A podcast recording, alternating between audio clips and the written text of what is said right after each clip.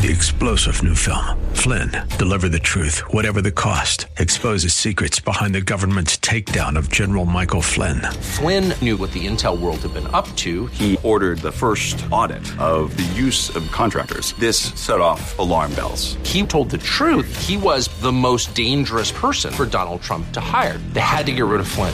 Flynn, Deliver the Truth, Whatever the Cost. Available now. Watch it today. Go to SalemNow.com. SalemNow.com. Welcome to the Georgene Rice Show podcast. This program was originally broadcast live on 93.9 KPDQ. We hope you enjoy the show. Well, good afternoon and welcome to the Thursday edition of the Georgene Rice Show. Today we'll hear from Zach Elliott, author of Now I See, An Invitation to Life to the Full. That's coming up in the 5 o'clock hour of today's program. We'll also talk about the fact that top medical schools are weeding out candidates based on their ideology rather than their capability. We'll tell you more about that. And also rainbow fentanyl is posing a real threat, particularly to young people. We'll tell you more about the warning that is going out all across the country. Well, a Florida federal judge today didn't immediately rule on a request from the former president, Donald Trump, for a special master to review documents seized from the home of the former president last month by the FBI for executive privilege. Well, after 1 p.m. Eastern time, the hearing, Judge Aileen Cannon said that she will issue a written ruling on the president's request, which is opposed by the Department of Justice, in due course. So no timeline there. The hearing is the latest chapter in the battle over a closely watched Justice Department investigation into whether the former president illegally possessed classified national security materials at his Mar-a-Lago estate. The FBI raided the president's property as part of the investigation early last month. Well, Trump's lawyer, Jim Trusty, during the hearing, slammed the Department of Justice for allegedly grasping at anything to prosecute Donald Trump. He said the FBI could have taken an overdue library book and it would have suddenly turned into a criminal investigation. He went on to note a broader concern for the institution of the presidency itself after the unprecedented raid. The Department of Justice attorney, Jay Bratt, meanwhile, argued that the former president no longer has the same legal privileges to classified documents as when he was in office. He's no longer the president, and because he is not, he was unlawful in possession of these items. He said of the documents the department took from the president's home. Justice Department lawyers also argue that a special master is simply not necessary and said it would delay the investigation into Trump. Well, the judge, meanwhile, seemed pretty skeptical of the government's arguments at times. So this might have been something of an encouragement for the Trump side of the equation. What is the harm in appointing a special master, she said during the hearing? What is your articulation of harm other than the general concern that it would delay a criminal investigation? Well, she also floated the idea of letting the Director of National Intelligence review of the documents continue while halting the criminal investigation for a time and letting a special master review the materials. Trump's team and the Department of Justice also disagreed during the hearing about the gravity of national security documents being stored at Mar-a-Lago. We need to take a deep breath. These are presidential records in the hands of the 45th president at a place which was used frequently for work during his presidency, his attorney said. The Department of Justice prosecutor, meanwhile, said some of these records included the most highly classified records in the U.S. There was no place at that property, referring to Mar-a-Lago, that was authorized for those records, end quote. Well, Trump's lawyers also took a moment to address a photo included in the government brief on Wednesday of several folders of classified documents strewn on the floor. Trusty said it was perfectly staged and a press release within their motion.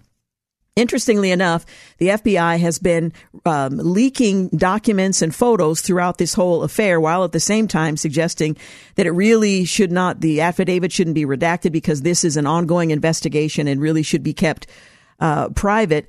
However, one of the images was of these documents on the floor, and I watched CNN, MSNBC, and several other of the news outlets suggest how carelessly and how cavalierly the president handled these documents strewn out on the floor. Well, they were put there by the FBI for the sake of the photographs, so they have been used for the intended purpose. And it just raises questions about the FBI and the Department of Justice and whether or not this is an impartial, apolitical investigation.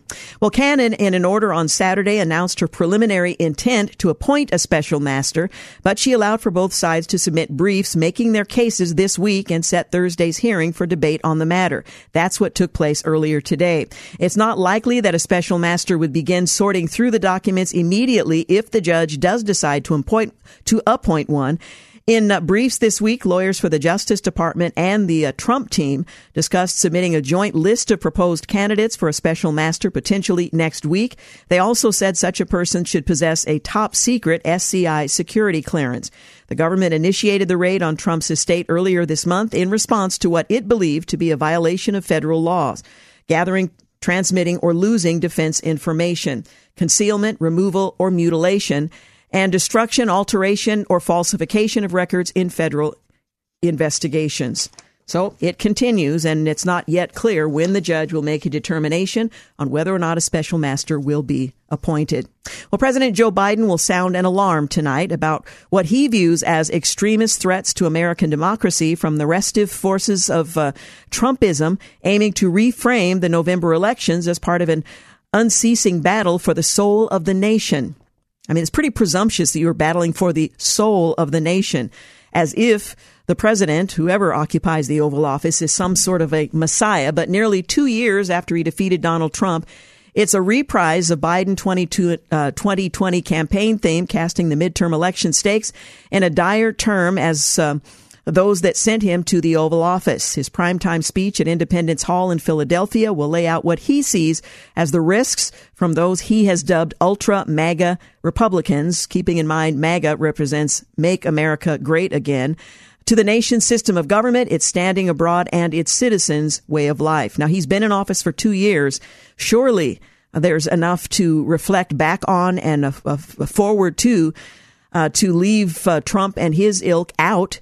But the prospect that the former president will run again makes this much more of a political event than a statesman addressing the nation to console in the middle of high inflation, violence, and a number of other issues. Well, the explicit effort by the president to marginalize Trump and his Make America Great Again adherents marks a pretty sharp turn for the president, who preached his desire to bring about national unity in his inaugural address. White House officials said it reflects his mounting concern about Trump conservatives, ideological proposals, and the 2020 election denialism. Now, interestingly enough, throughout the 4 years of Donald Trump's presidency, Democrats and mainstream media threw their heads back and howled that he was not legitimately elected.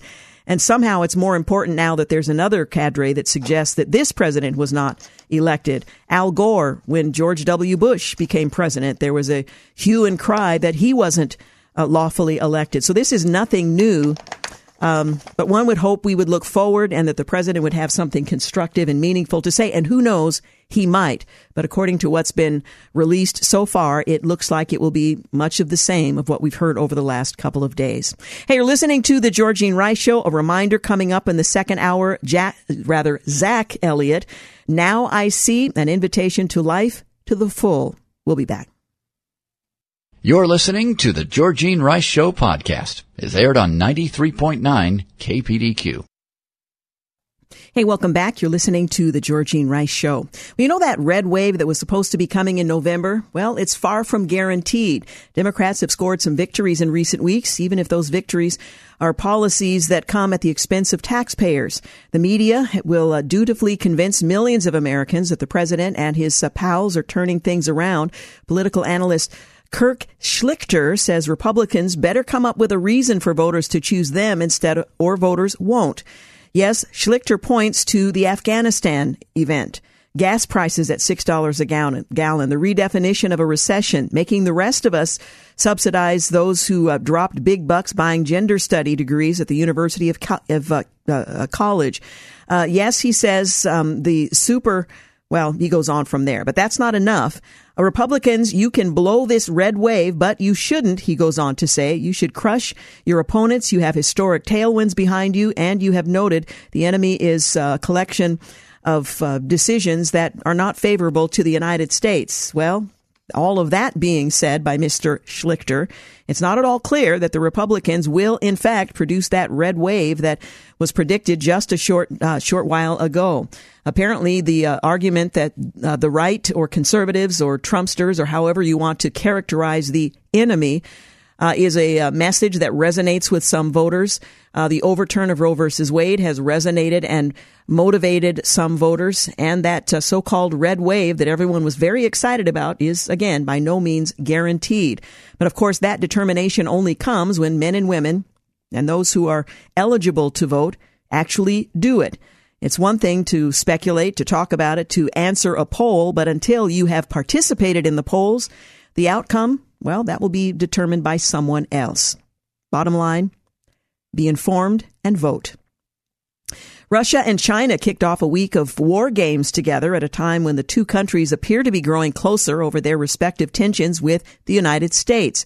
The exercise, known as Vostok 2022, will go until the 7th of this month at 7 firing ranges in the Sea of Japan in Russia's Far East, the Russian Defense Ministry said in its statement, and will feature 140 aircraft, 60 warships, and more than 50,000 troops. The drills will also involve India, Laos, Mongolia, Nicaragua, Syria, and several former Soviet states, with Russian General Staff Chief General Valery Gerasimov overseeing the whole affair. Well, the exercises will include Russian and Chinese navies participating in joint action to protect sea communications areas or marine economic activity and support for ground troops in littoral areas, the Russian Defense Ministry said. The war games came at a time when both countries have been looking to show strength, rather. Russia is in the midst of a months-long invasion of Ukraine, which has not succeeded as expected, which China has specifically not criticized and even blamed on the United States and NATO. China, meanwhile, has grown increasingly adversarial with the United States regarding Taiwan and threatened retaliation before a visit to the island by House Speaker Nancy Pelosi. Russian President Vladimir Putin supported China through this, accusing the U.S. of using both Ukraine and Taiwan to create unrest. Well, Russia and China have conducted joint war games for years, with last year being the first time the Kremlin had sent troops to Chinese territory for joint exercises.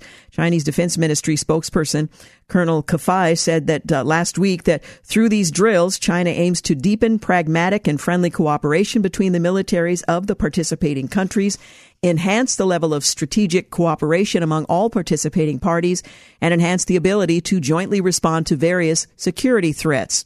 Well, both countries have also strengthened ties to another U.S. foe, Iran. The Islamic Nation recently sent Russia hundreds of drones to use against Ukraine, although Russia reportedly has been exercising technical difficulties with them. Iran has also signed a cooperation agreement with China last year that Assistant Secretary of State for Near Eastern Affairs Barbara Leaf described as not good for the region. Elementary school students' math and reading scores plummeted to the lowest level in decades with the school shutdowns implemented in response to the COVID-19 pandemic. National test results released Thursday show in math, the National Assessment of Educational Progress, which has dubbed itself the nation's report card, reported a first ever score drop among 9-year-olds since it was first administered in 1973. The reading scores dropped by the largest margin since 1990, the New York Times reported, indicating a serious setback for literacy acquisition. The assessment also measured the window between 2020, when COVID-19 erupted, and 2022. Average scores for 9-year-old students in 22 declined 5 points in reading, 7 points in mathematics compared to 2020.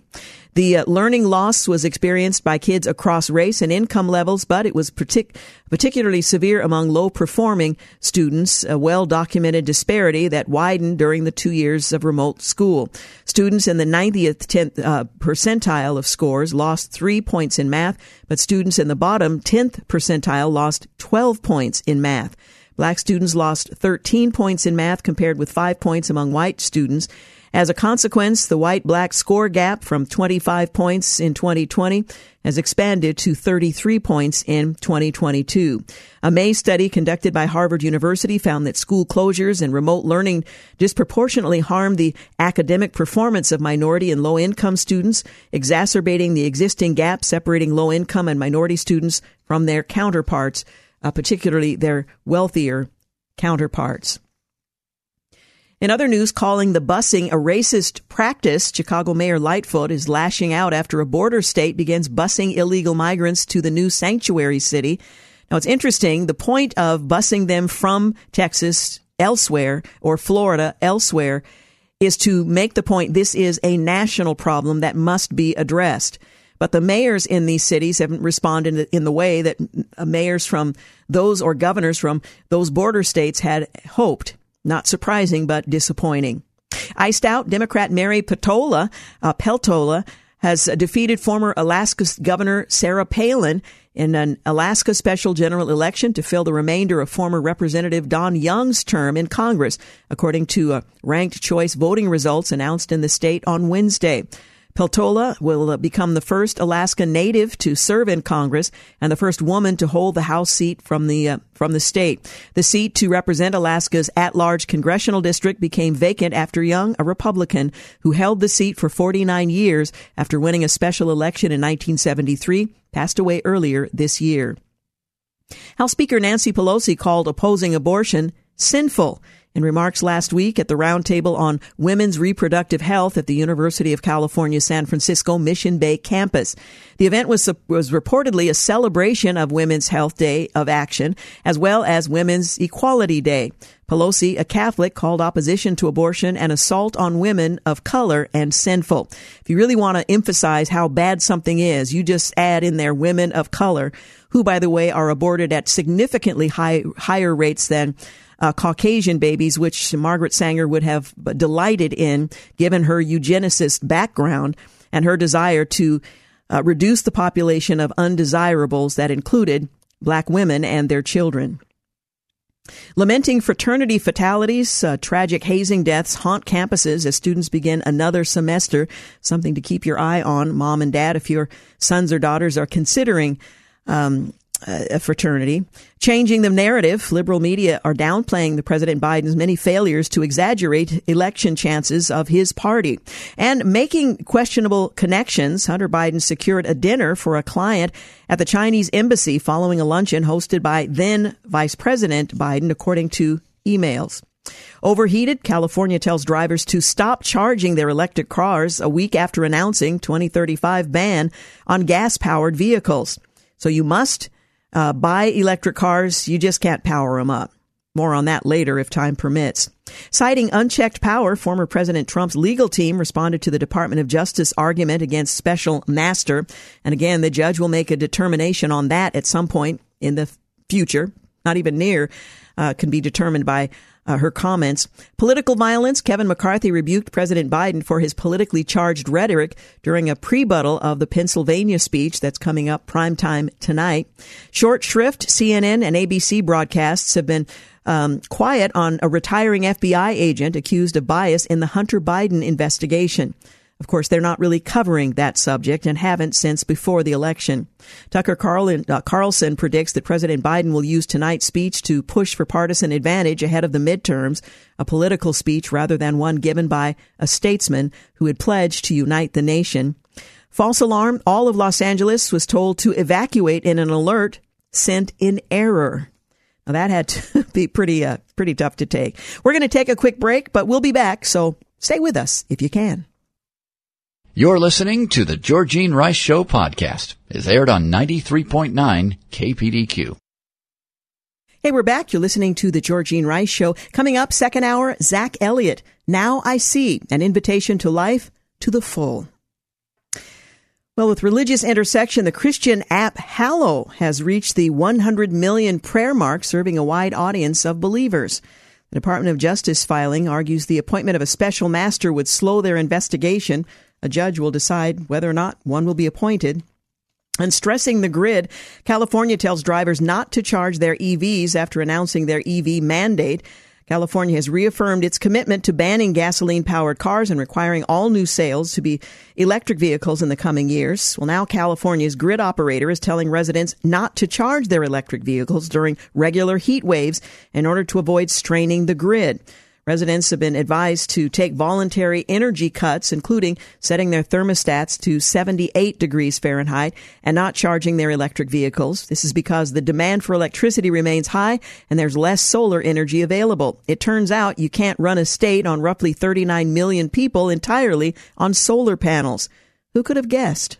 Well, the UN Human Rights Council released a report detailing China's treatment of Uyghurs as possible crimes against humanity.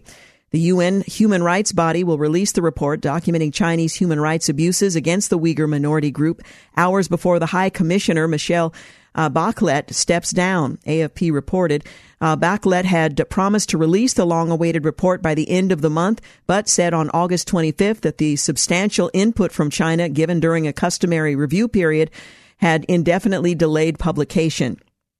The New York Times weighs in, saying the release ended a nearly year-long delay that has exposed Ms. Bachelet and her office to fierce pushback by rights groups, activists, and others who accused her of kowtowing to Beijing, which had sought to block the report. Rank-and-file FBI agents demand Christopher Wray's resignation. The Washington Times reports that rank-and-file agents say that they cannot see how FBI Director Christopher Wray stays in his position after the Washington Times exclusive report about a senior bureau official stepping down under scrutiny for suspected political bias affecting investigations. Kurt Schlichter, a lawyer and former FBI agent who represents whistleblowers at the Bureau, said agents tell him that Mr. Wray had lost control of the agency and should resign. I'm hearing from FBI personnel that they feel like the director has lost control of the Bureau, he said. They're saying, how does this guy survive? He's leaving. He's got to leave.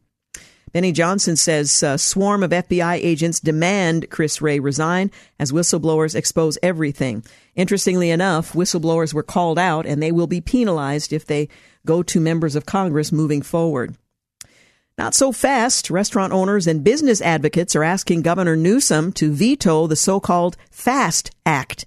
The Wall Street Journal reports that restaurant operators and business advocates mobilized Tuesday to try to persuade the California governor to veto the bill that would set wages for fast food workers, a move they said could increase costs and set a precedent for other states and cities that they might follow. The effort is being pushed by franchise owners, including many who have to take on the cost of paying workers a minimum wage as high as $22 an hour starting next year, set by a government-run council created by the bill. Chains that operate their own restaurants, such as Starbucks, Chipotle, and In-N-Out Burger, for example, would also be affected. Groups representing restaurant companies and owners said they plan to launch an advertising campaign and deploy franchises and business leaders to attempt to persuade the governor, a Democrat, to veto the bill, which they say is the latest evidence of California making it difficult for businesses to thrive. CNBC says nearly 10% of McDonald's U.S. restaurants are located in California. The National Restaurant Association, an industry group, has also spent at least $140,000 to fight the bill, according to California records. A teacher won a lawsuit after the district forced her to violate her convictions. In a victory for free speech at public schools, Fort Riley Middle School officials have agreed to pay $95,000 in damages and attorney's fees for violating a math teacher's First Amendment rights when they reprimanded and suspended her for addressing a student by the student's legal and enrolled name and forced her to conceal the student's social transition from the student's parents. Attorneys with Alliance Defending Freedom and another law group represented Pamela Ricard in her lawsuit against the school officials. The Kansas City Star reports that in order to be respectful to the student without compromising her own beliefs, she referred to the student as Miss last name, the lawsuit states. Her attorney stated Ricard regularly uses last names instead of first names as a more formal way of addressing students or getting students' attention. The school district, according to Ricard's attorney, also forced the teacher to conceal the students' social transitions from their parents. Ricard was supposed to use the student's preferred pronouns and preferred name in class, but the student's legal name with parents. The teacher retired in May, as part of the settlement, the district agreed to issue a statement that she was in good standing without any disciplinary action against her, her attorney states.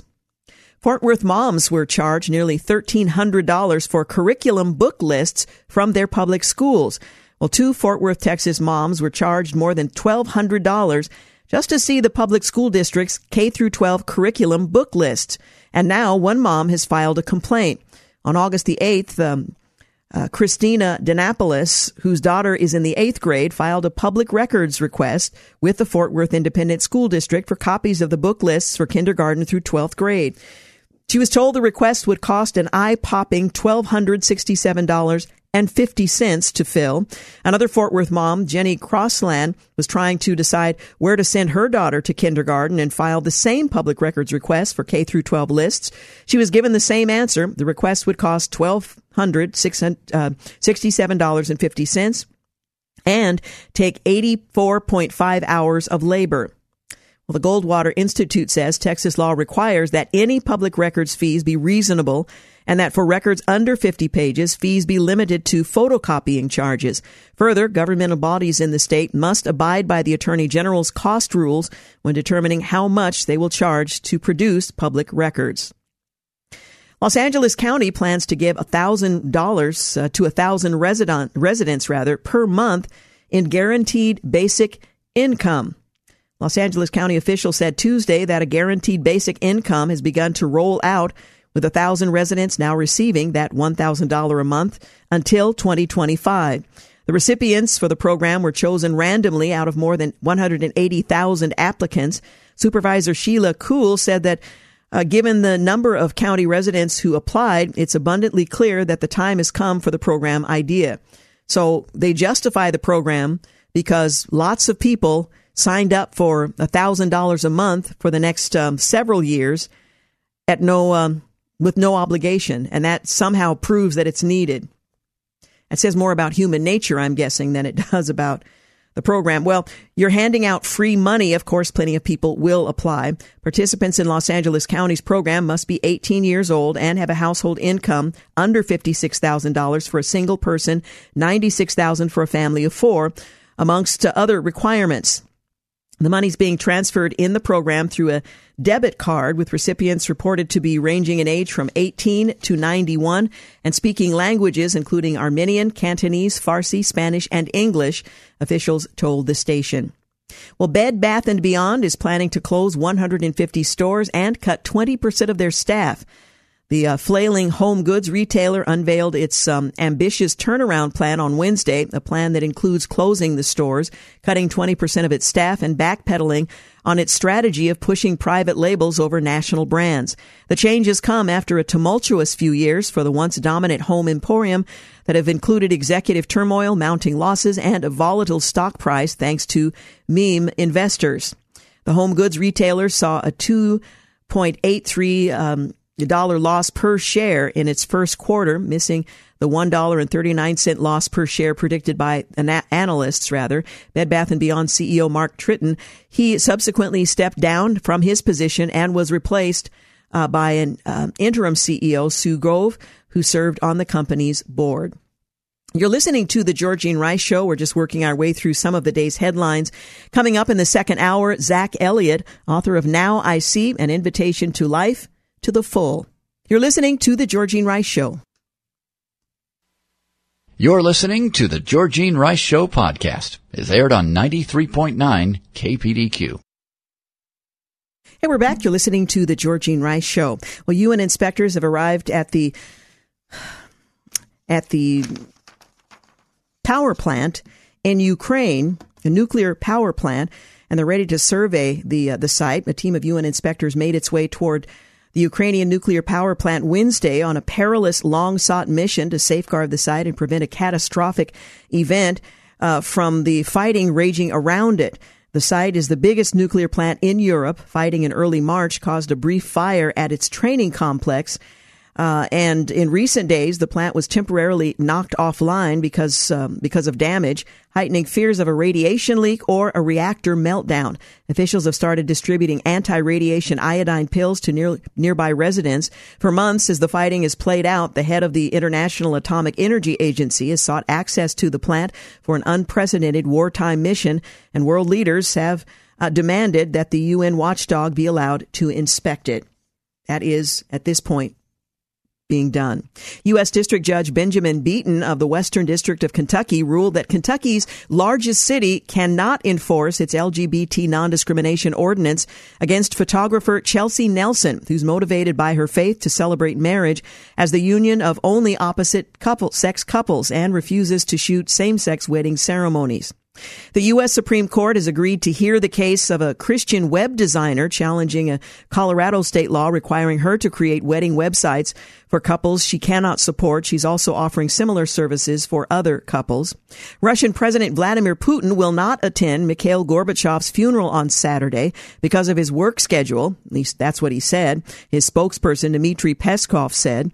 It comes after Putin is shown on Russian state television bowing his head after laying a bouquet of red roses near Gorbachev's open casket at the hospital where he died on Tuesday at the age of 91. He paused for a moment of silence, bowed his head, and briefly laid his hand on the casket, then made a sign of the cross. Gorbachev's funeral ceremony will be on Saturday at the Moscow Hall of Columns.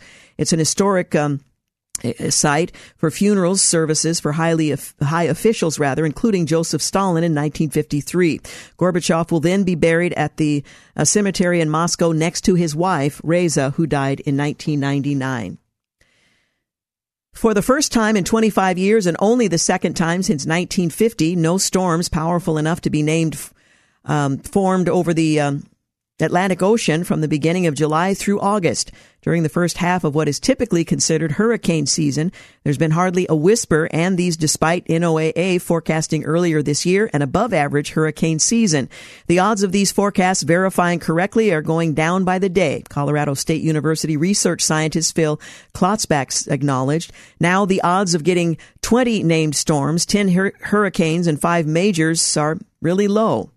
Forecasting the weather and climate keeps you humble, if only that were the case. That humility certainly isn't shared by some politicians who deride as climate deniers any who voice skepticism of their dire climate warnings. U.S. life expectancy has dropped again. This time it can't be blamed on COVID. The life expectancy rate dropped for a second consecutive year in the U.S., now falling by a combined total of 3 years. The last time the U.S. saw 2 consecutive years of life expectancy decline was during World War II.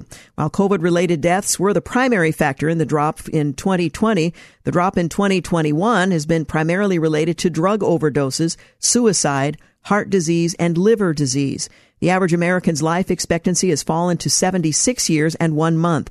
And the last time it was this low was back in 1996. The opioid epidemic has really taken a toll, at least as last year saw a new record high of 107,000 overdose deaths. The other growing troubling factor has been the rate of suicide deaths, which had fallen since 2018, only to jump back to 14.1% per 100,000 last year. Republicans are promising an investigation of the FBI as whistleblowers reportedly call for Ray's ouster.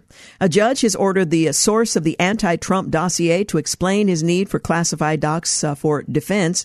The Biden administration may begin pressuring other countries to push vulnerable youth into hormones and surgeries. A Nobel Prize-winning German biologist says multiple genders are nonsense and unscientific. NPR is claiming environmentalists should get credit for a push toward nuclear power, and feds pinpoint nearly 30,000 Mexican passport holders with Middle Eastern names in a fraud investigation. Well, on this day in history, 1807, former Vice President Aaron Burr is found not guilty of treason. 1923, the Japanese cities of Tokyo and Yokohama are devastated by an earthquake that claimed some 140,000 lives. 1939, World War II begins as Nazi Germany invades Poland. 1942, U.S. District Court Judge Martin Welsh ruled from Sacramento, California on a lawsuit brought by the American Civil Liberties Union on behalf of Fred Korematsu, upholding the wartime detention of Japanese Americans as well as Japanese nationals. 1961, the Soviet Union ends a moratorium on atomic testing with an above-ground nuclear explosion in Central Asia. 1969, a coup in Libya brings Muammar Gaddafi into power. 1972, American Bobby Fischer wins the international chess crown in Reykjavik, Iceland, as Boris Spassky of the Soviet Union resigns before the resumption of Game 21. 1983, a Soviet jet fighter shoots down a Korean Airlines Boeing 747, killing 269 after the airliner enters Soviet airspace. 1985, a U.S.-French expedition locates the wreckage of the Titanic on the floor of the Atlantic Ocean, roughly 400 miles off Newfoundland. 2004, more than 1,000 people are taken hostage by heavily armed Chechen militants at a school in Beslan in southern Russia. More than 330 people, more than half of them children, would be killed in the three-day ordeal. 2009, Vermont's law allowing same-sex marriage goes into effect. Well, two buses carrying migrants from Texas arriving in Chicago on Wednesday night. The buses arrived at the Union Station at around 7:30 p.m., carrying migrants who crossed the southern border illegally. An estimated 80 to 100 people were on the buses, including 20 to 30 small children. Many of the migrants said that they were from Venezuela. Chicago is the latest city where migrants have been bused from Texas, following New York City and Washington, D.C., all of which have Democrat mayors and declared themselves sanctuary cities. Republican Texas Governor Greg Abbott said in a statement that he looks forward to seeing Chicago Mayor Lori Lightfoot welcome the migrants, since Chicago is a sanctuary city. President Biden's inaction at our southern border continues, putting the lives of Texans and Americans at risk, and is overwhelming our communities, the governor said. To continue providing much-needed relief to our small, overrun border towns, Chicago will join fellow sanctuary cities, Washington, D.C., and New York City, as an additional drop-off location. Mayor Lightfoot loves to tout the responsibility of her city to welcome all, regardless of legal status, and I look forward to seeing this responsibility in action as these migrants receive resources from a sanctuary city with a capacity to serve them, end quote. Well, the statement from the governor's office said that Chicago is being added as a drop-off location for future migrant buses in response to the president's open border policies overwhelming border communities in Texas. A spokesperson from Chicago's mayor's office said in a statement that Abbott was without any shame or humility. As a city, we are doing everything we can to ensure these migrants, these immigrants, and their families can receive shelter, food, and most importantly, protection. This is not new. Chicago welcomes hundreds of migrants every year to our city and provides much-needed assistance, the spokesperson said from the mayor's office. Unfortunately, Texas Mayor Greg Abbott is without any shame or humility. Now, I'm not sure how that fits the situation, but he went on.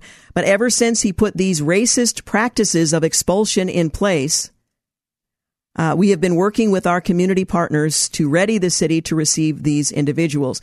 Now, by the way, the Biden administration has been busing people all across the country for months now. So I don't know why it's racist when Governor Abbott does it as a cry for help.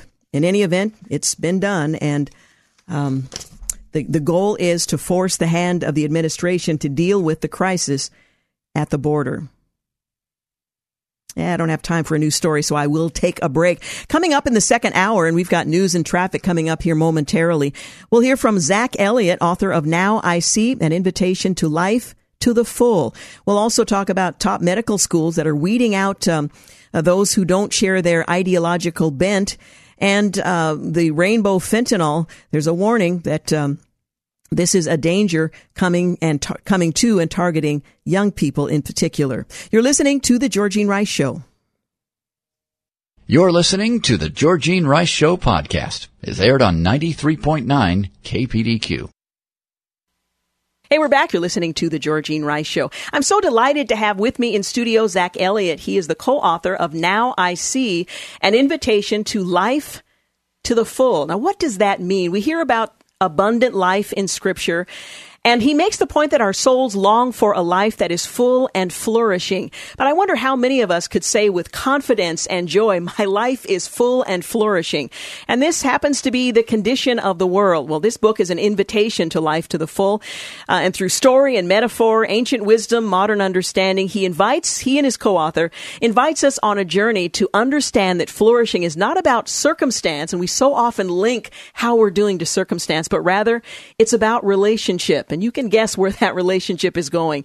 Well, I'm delighted to talk about it here today with Zach Elliott. He began his career with the Oregon State Police as a forensic evidence technician. You could have been on television these days. Mm-hmm. He then served as a church planner and a pastor before launching V3, a ministry committed to sharing the gospel and loving the church. He is a husband and father, a speaker, an author, a thought leader, engaging the world with a powerful message of hope and restoration in Christ. He has a contagious love of life. He finds beauty in the most unlikely places, and today he joins us to talk about his book, Now I See, an invitation to life to the full. Zach Elliott, thanks so much for joining us. Thank you for welcoming me in. I love it. Thank you. Well, this is home to you, and I know you have moved away to Florida. Ministry has called you there, but this really is home for you. It is, and it's so good to be here. We've had such a great last couple weeks being in Oregon, so every second I can be here, I'm here. Yeah. Well, welcome home. We're glad you're here. Well, you write in this book what is really a journey. It's not just a story. It's a journey that begins where we all begin, and the thing that struck me is that it not only applies to those who are outside of the Christian faith, but all of us begin in what you describe, and as Plato described, sort of a cave that we imagine is the whole world and reality as we know it, and we imagine that that's all there is. Talk a little bit about your journey of faith and how you escaped the limitations of our understanding of what life is into a relationship with Christ. Yeah. I think that for me, Plato did such a good job of describing this really transition that has to take place to come into to the fullness of truth. And so in the allegory of the cave, these prisoners are trapped and they're shackled and they see only in part. And there's an invitation to see in full. But it requires the risk of letting go of what you know and risking stepping into a little bit more mystery in something that you don't know. And as somebody who grew up in the church, I grew up in a Missouri Synod Lutheran church, and so I was immersed in a conversation of faith. I had been through catechism and had those conversations, and I could answer questions about faith quickly. You could ask me anything, and I could recite the Apostles' Creed or talk about this or that in our faith. But it was, I say we get it, but we don't have it. And I was one of those people who could say these things that I believed, but they were kind of existed out there in abstraction.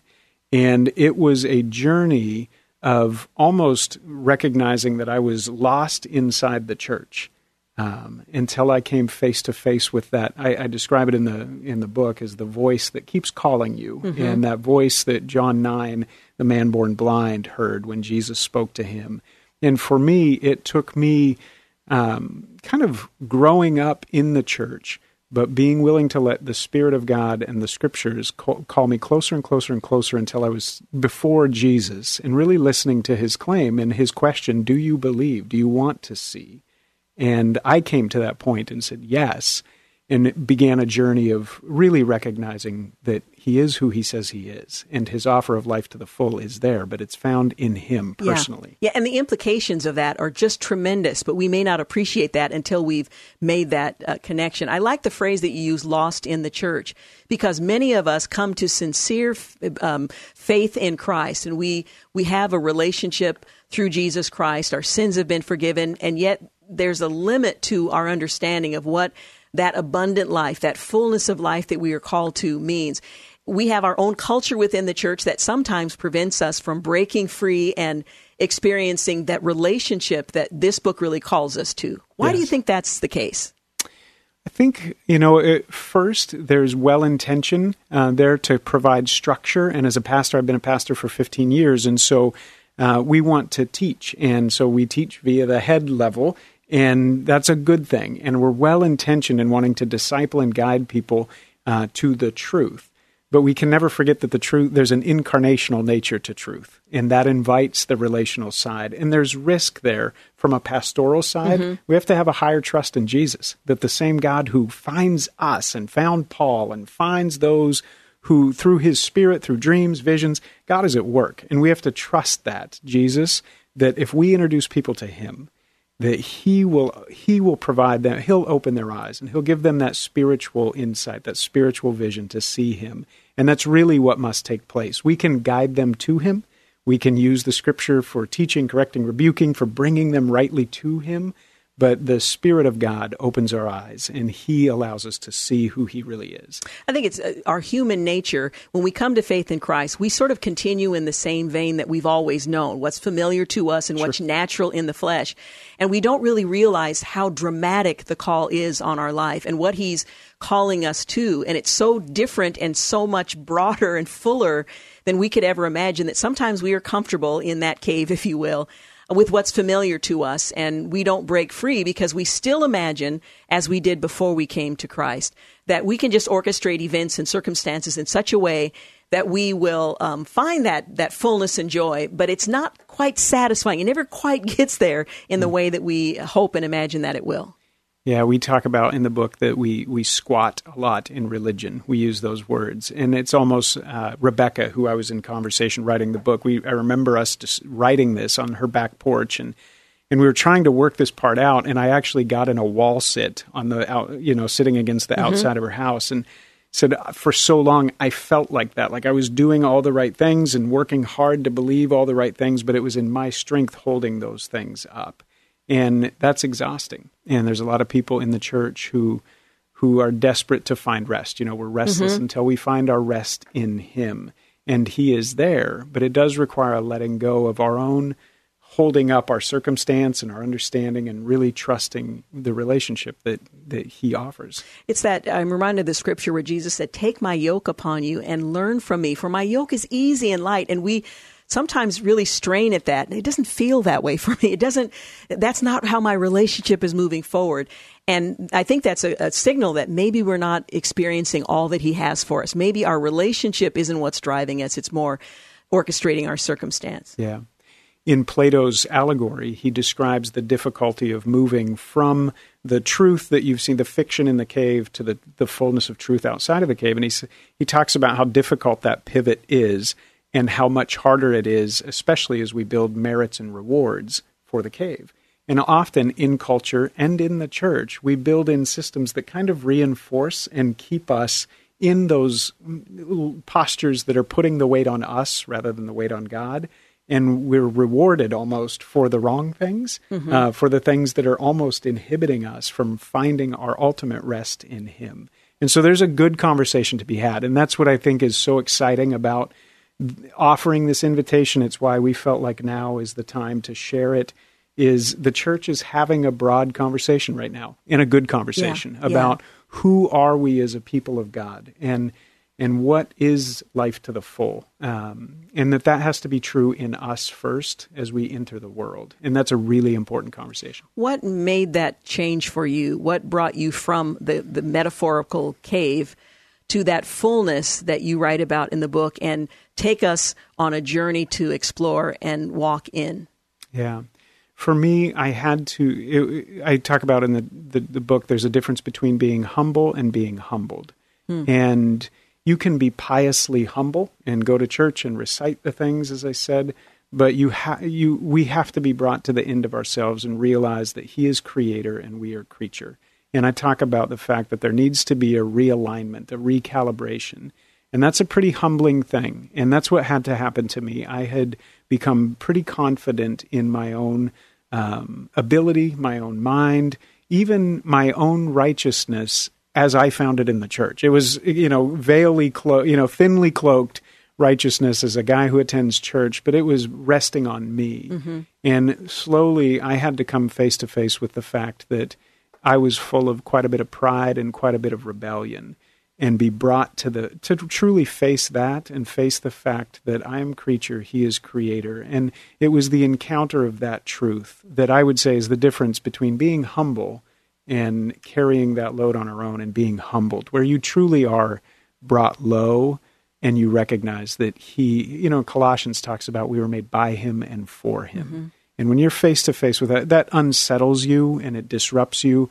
But that's where I had to come. I had to have kind of the stool knocked out from under me and be reminded me that I was creature and, or that I am creature and I wasn't here first.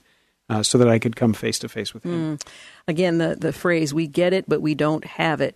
When you began to come out into the light in this more unique way and experience this fullness, was this the result of a point where you came to your end? Did you hear God calling in a unique way? What began that journey for you from that place of familiarity to this place of unfamiliarity and dependence that results in fullness? Yeah, it quite literally was that whisper, and people talk about hearing from God, mm-hmm. and different people have different ways of discussing that. For me, I was pastoring. I was in my first season as a pastor. I was an associate pastor in a church, and I was doing a lot of doing what I thought was the work of the church, but inside there was not a flourishing life in me, and my relationship with God was dry, very distant, very dry, and it was existing at a head level, and I was operating from kind of head to hands mm-hmm. without the heart and the inner transformation. And the church that I was working in, we were all laboring in that together. And I got to the point where I recognized how that was not sustainable for me. And not only that, but that I was not shepherding people into that easy burden and that light yoke that you described, mm-hmm. and that this is not what Jesus was talking about. And I had a crisis moment in my faith and in the church. And I went into my office at the church. I shut the door and I said, God, I think I'm done. Like, I want to be out. I cannot do this. I'm going to leave you there. We need to take a break, but we'll pick it up where you left off. You're listening to The Georgene Rice Show. You're listening to The Georgene Rice Show podcast. It's aired on 93.9 KPDQ.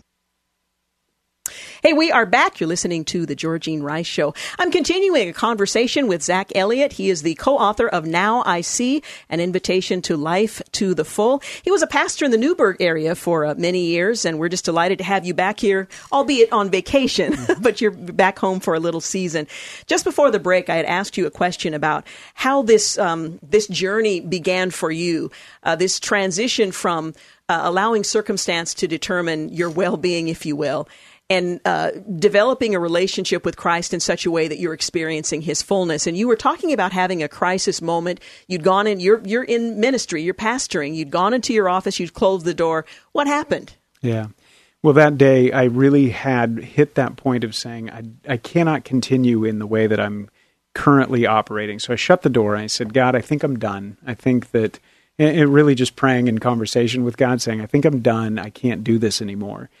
And the best thing that I can describe is, you know, you hear that quiet voice like at the center mm-hmm. of your brain, and it's just God speaking, and you just hear truth. And I was brought to Proverbs, the end of Proverbs, where there's no vision, the people perish.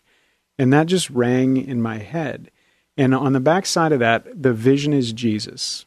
The vision is Jesus. It was just a whisper kind of thought. And my mom had given me a book written by a guy from England named Pete Gregg, and he wrote a poem. And at the beginning of that poem, it says, the vision is Jesus. And that just kept repeating, you know, where there's no vision, the people perish, the vision is Jesus, almost like a call and response. And so I just wrestled with that. I prayed with that for a second. And our church had a vision statement on the wall, and it was long and wordy and wonderful. But I just said, Jesus, you are the vision. And all of those old hymns, be the center and be mm-hmm. thou my vision, all that stuff was kind of stirred up in me in that prayer. And I just said, Jesus, you are the center and you haven't been.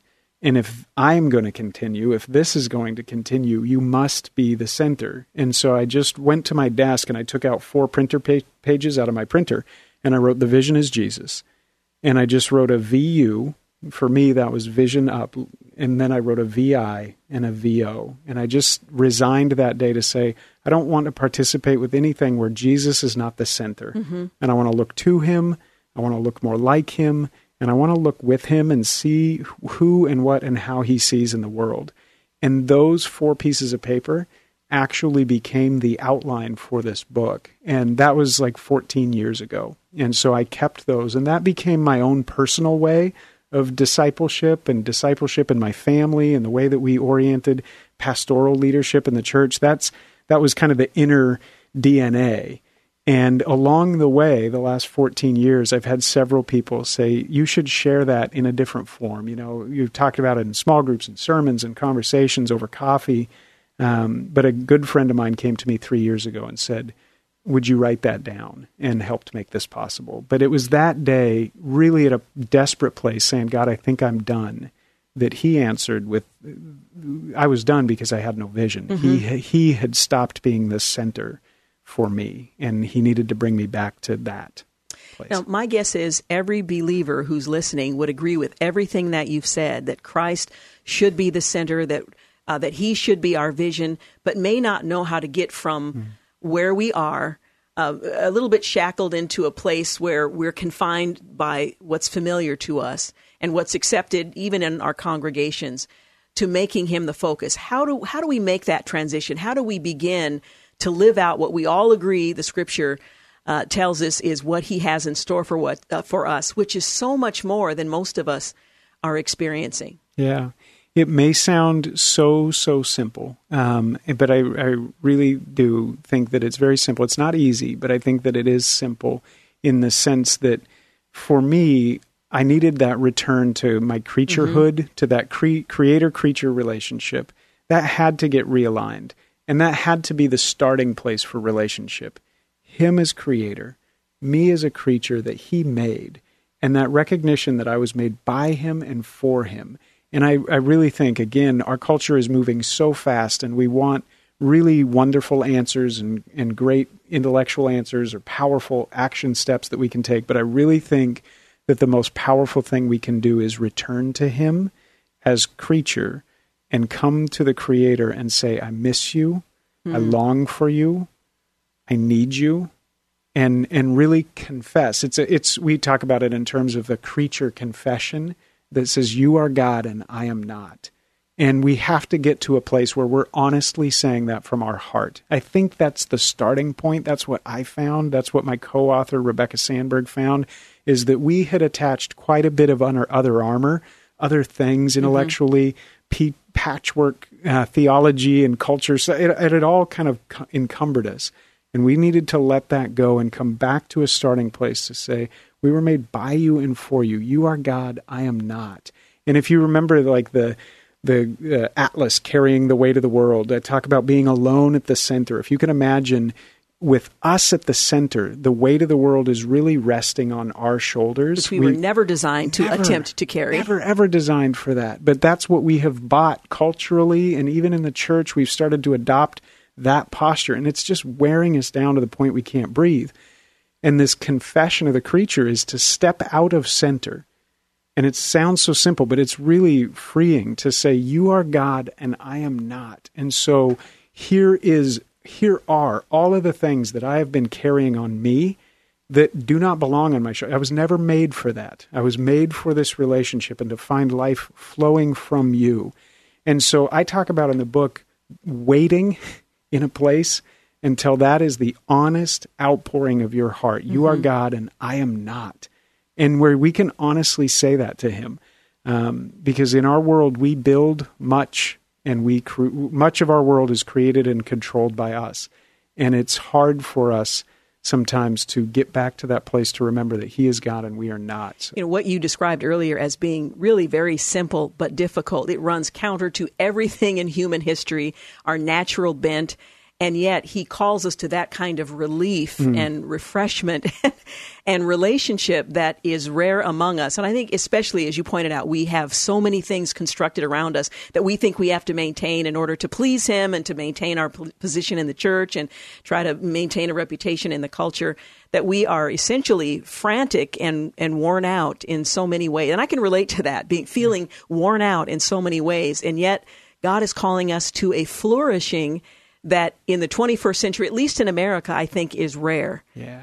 And yet when you go back to that very simple beginning, really, of our faith, where we recognize our need of him and recognize our dependence on him and that he is the one who will bear the weight of the world, what a relieving experience to have that carries us forward. Yeah. I have found so much. We're sitting in the beautiful Pacific Northwest, and so it's easy for us here, but I have found so much joy and so much help from creation and encouragement in my own life and in the life of others to just say, go outside and sit down on the grass and remember you weren't here first, but actually put yourself in nature and remember it helps us. It's his studio. Just get out there and look up, sit down, find rest, say, you are God, I am not. And just say it over and over and over again. And just wait there until, as you describe, you feel that weight of the world transfer. And really, there's this beautiful space between the lifting of the weight of the world and kind of the settling of the amazing weight of the love of God that is not a crushing weight, but it's a weight. I mean, it's a humbling weight. And to be in that space where the weight of the world's being lifted and the weight of God's love is kind of resting down upon you. That's it. You are God, I am not. And so if you're listening, pull over, go park, go outside. It's such a gift to get to go out there and let all of creation remind us that he is God, we are not. I'm talking with Zach Elliott, the author of Now I See, An Invitation to See to Life to the Full. We'll be back in just a few moments. You're listening to the Georgene Rice Show podcast. It's aired on 93.9 KPDQ. We're back. You're listening to The Georgene Rice Show, and I'm continuing an important conversation with Zach Elliott, who is the co-author of Now I See, An Invitation to Life to the Full. He wrote the book with Rebecca Sandberg, and I just love that it calls us back to the vision that we must have in order not to perish, which is an awkward way of saying it, but that vision is Jesus. But you go from there, vision up, vision in, vision out, vision the vision is Jesus. Explain that, because it's an important way for us to see the world and to see our role in God's kingdom. Yeah, it's just such a gentle way. You used that word earlier, that Jesus' invitation is really gentle. It's easy. And when we come to him, the first thing that happens, as we've been talking about, this primary relationship is creature-creator. And so we look to him. And everything has to start there, because that is where that weight shifts, and we realize that we are not at the center, and that he is God and we are not. And that really unlocks for the creature our primary position and our primary posture, which is one of adoration. We were made to love him back. And so this is the first thing that must happen. And these things happen in sequence. It's kind of a trail. We use that trail imagery, but the first thing that happens to us is we encounter this perfect love in God, and we receive it, and we want to love him back. And it's in that adoration that we discover that not only is that our vision up, we're looking to him, but it's in that place that we recover our identity, our true identity, and we realize that same life has been given to me. And now my destiny is really to look just like him. And so I'm on this path to mature and to look more and more and more like this perfect love that I have come to find and to know. And so vision up literally comes vision in. And this is a big one for us in the church to have a conversation about, that this is a miracle. Vision in, Christ in us is the hope of glory. And there's a gift, again, a gift of rest, that he does this. We come to him as creatures. He separated from him, he restores the relationship with us. And in that restoration, he actually puts his nature in us. He makes us new. And the original design of our life was to look just like him. And that's our destiny. So we look to him, we begin to look more like him. The more we live in adoration, the more our lives experience transformation. And as that transformation takes place, we talk about it in terms of love maturing. And really, transformation is just our lives, his love in us, maturing and maturing and maturing, leaving infancy, passing through adolescence, and reaching that really generous place of mature love, sacrificial love that he showed us in the first place. And that's the destiny, from up to in, and then what has been birthed and matured in begins to express itself out. And we begin to see who and what and how he sees. And that's what we describe as vision out, is seeing through this lens of mature love. And that is a beautiful thing. And it's a disruptive thing, because mature love, we were just talking about this, mature love sees kind of in three dimension. It sees the good, it sees the broken, and it sees the future. And it recognizes that right now, those things are commingled. And so in my spouse, in my neighbor, in my enemy, in my friend, in myself, there is good, very good, that was designed and given by God. There is also deep brokenness in all of us that is different, but we share equal brokenness. It's just it expresses itself differently. And there is a future and a hope and a promise of wholeness for each of us. And those things are commingled. And so once we understand that, we can really find a pretty generous place where we can pull up a chair with our neighbor, our spouse, our friend. We ourselves are welcomed. And we can look around and say, you are good, we are broken, and there is a future. And we're walking toward that. In the church, sometimes we bifurcate or we separate these things out, and we try to live with that kind of vision without starting in worship, and we can't do it. The middle place, that miracle of transformation, flows only from Him. So in the book we talk about, this is why the vision is Jesus, and it's only in Jesus where we are brought into a place of worship and experiencing this radical miracle of this new life of love birthed in us. It's only in that that we're able to see the maturity that allows us to sit at that place without fear, without disgust, without scarcity, and to be able to be in a posture where we can hope for a future that's beyond our ability. And so up, in, out. And it's a continual loop. And what we say in the book is the beautiful life, the full life, this flourishing life that we've been called to, it's actually in that flow of adoration to transformation and love. And ultimately, love is poured out to the point where you have nowhere else to go but back up. Yeah. And it's a loop. Yeah. What a beautiful picture of what God intends. And it starts with that very simple thing, responding to the invitation, that voice that has been calling to come into His presence and for Jesus to be the vision. What a beautiful thing. And it's not achieved by striving. It's not achieved by status, by the accumulation of certain things that somehow elevates us to the point where we can experience flourish. It's just so countercultural that it's an amazing thing, and it's the work of God in us. Mm-hmm. It's not what we do ourselves. Now, you have moved from the Pacific Northwest, pastoring in Newberg. You now live in Florida. Ministry called you there. You love the Pacific Northwest, but because you want to be obedient to God's call, you've moved to Florida. You had an opportunity to pastor once again. What are you doing now, and why have you chosen not to do what's familiar to you, what you have done well here in the Pacific Northwest in Florida? Yeah. Well, it was very clear that God had called us from Newberg to Tampa, Florida, where we are now.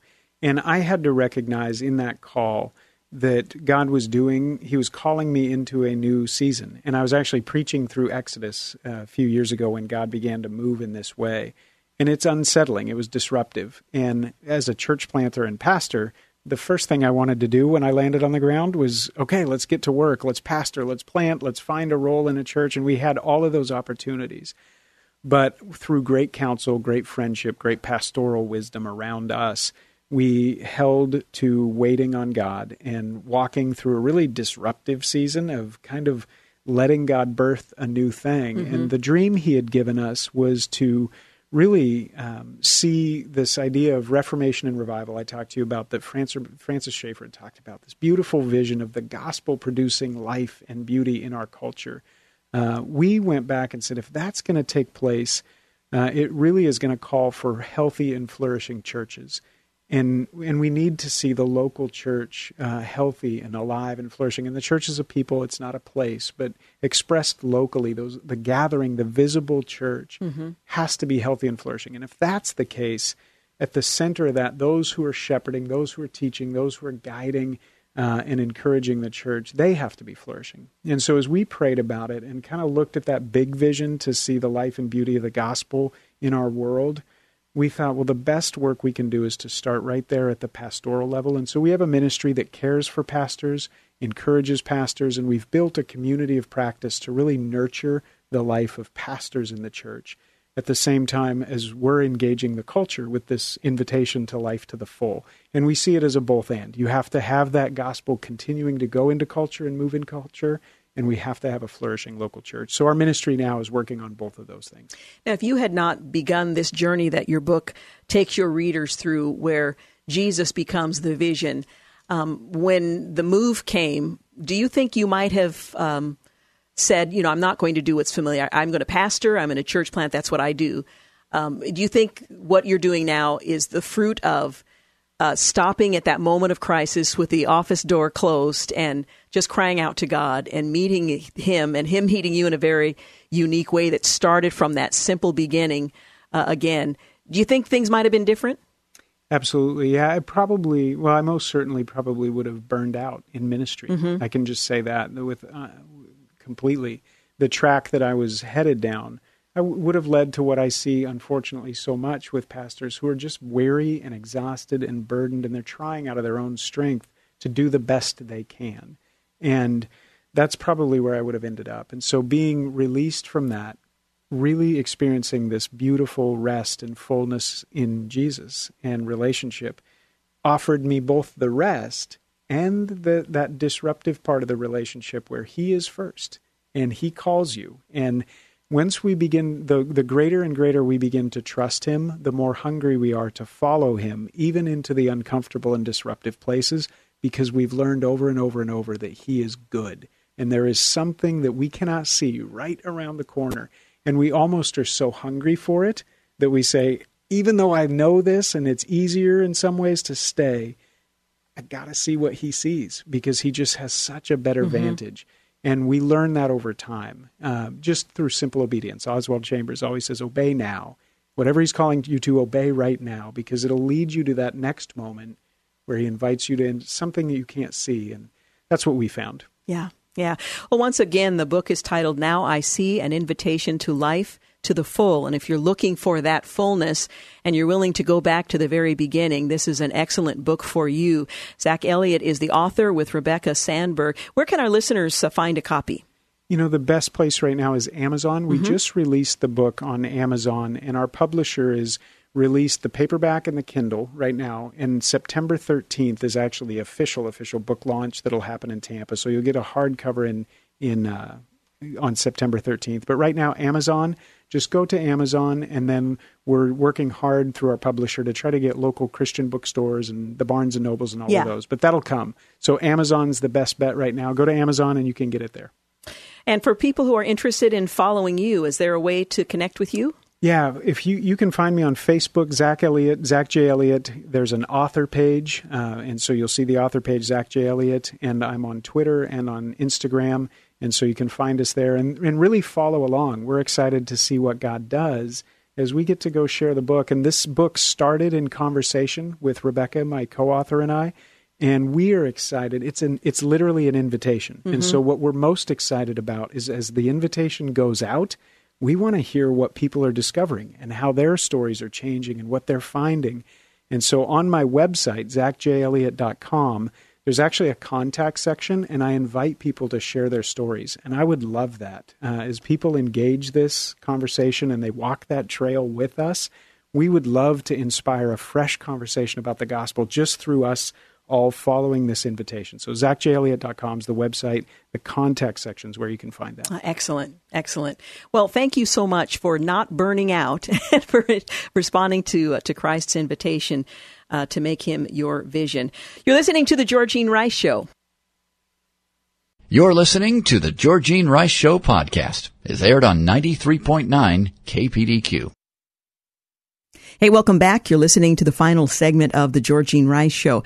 I found this rather interesting and very telling about the course our country has taken. Apparently, the best medical schools in the country are weeding out applicants who are insufficiently devoted to the leftist creed of diversity, equity, and inclusion, or DEI. That's according to a new report. It was released by the nonprofit Do No Harm. Well, the nonprofit is dedicated to protecting healthcare from a radical, divisive, and discriminatory ideology. They conducted an analysis of medical school application processes, which found that these selective institutions are raising an additional barrier to entry on top of the strenuous test and grade requirements. So it doesn't matter how qualified you are, how well you stack up with others who are seeking the same kind of appointment. It's what you think about certain issues. Well, the review of the admissions process at 50 of the top-ranked medical schools found that 36 asked applicants their views on or experience in DEI. Again, diversity, equity, inclusion. the Do No Harm report reads, which was obtained by National Review. Now, many were overt in asking applicants if they agreed with certain statements about racial politics and the causes of disparate health outcomes. And according to the report, medical schools are asking these questions in order to turn ideological support for health equity and social justice initiatives into a credential that increases an applicant's chance of acceptance. Screen out dissenters and the signal to all applicants that they are expected to support this new cause. And this is all in quotes. Well, top medical schools have woven their commitment to woke politics into their application process, asking future doctors to prove their commitment to divisive ideologies or risk being rejected from medical schools, the report concluded. Now, Dr. Stanley Goldfarb, founder of Do No Harm, after serving as associate dean at the University of Pennsylvania Perelman School of Medicine, said that in his view, the use of ideologically slanted application questions will stunt the development of those applicants who do make it through the gauntlet to enter a top medical school. The questions posed in the secondary applications require a specific mindset and a well-defined political ideology for an applicant to succeed in their quest to enter medical school. So they're weeding people out. Now, is this religious discrimination or is it viewpoint discrimination? Or is it religious discrimination by way of viewpoint discrimination? This rigidity in thinking prevents real freedom of thought, Goldfarb went on to say. Well, the questions identified in the report vary in their implicit assumptions and the extent to which they probe applicants. Some ask about the unique experiences and challenges that applicants may have faced, or name check diversity and ask if very general terms about its importance. Others are more direct. The University of Pittsburgh School of Medicine, for example, they profess to be interested in combating all forms of systemic barriers and entreat applicants to share their thoughts on opposing systemic racism, anti-LGBTQ plus discrimination, and misogyny. And that's all in quotes. How will you contribute? The application asks. Well, the University of Texas Southwestern Medical School asks some pretty prospective attendees to describe an interaction or experience that has made you more sensitive or appreciative of cultural differences and or how you have committed yourself to understanding and aiding in the pursuit of equity and inclusion in your academic, professional, or personal life. Well, at the University of Minnesota, applicants are first told that our country is reckoning with its history, racism, racial injustice, and especially anti-black racism. Now, then they're asked to share their reflections on experiences with and greatest lessons learned about systemic racism. And at the University of Miami, applicants are bluntly queried about what they have done to help identify, address, and correct an issue of systematic discrimination. None of the aforementioned schools responded to a request for comment. Well, Goldfarb dismissed the idea that these questionnaires are merely being used to deduce whether applicants have a baseline level of respect for people coming from various backgrounds or greater purpose for pursuing a career in medicine. The classic question, why do you want to become a physician, could get at motivation without invoking race. There should not be a litmus test for students to show their progressive bona fides in order to qualify for medical school, he went on to say. He himself can tell his own story about political dogma in the medical field. Earlier this year, he was denounced by a former colleague at the University of Pennsylvania after he sent a tweet questioning whether the underperformance of minority medical students is entirely attributable to discrimination. This is a question you simply are not allowed to ask. For this crime, his punishment was having his tweet called racist by the chair of the medical department, who pledged in an email sent to the entire community to continue to fight the biases and injustices that erode the health of our nation. Now, a straightforward way of addressing what they interpreted as racism would have been to answer the question straight out, proving that it was not. A Change.org petition was started and circulated by Project Diversity Medicine, a kind of anti-do no harm, seeking to have his affiliation with the university as a professor emeritus severed.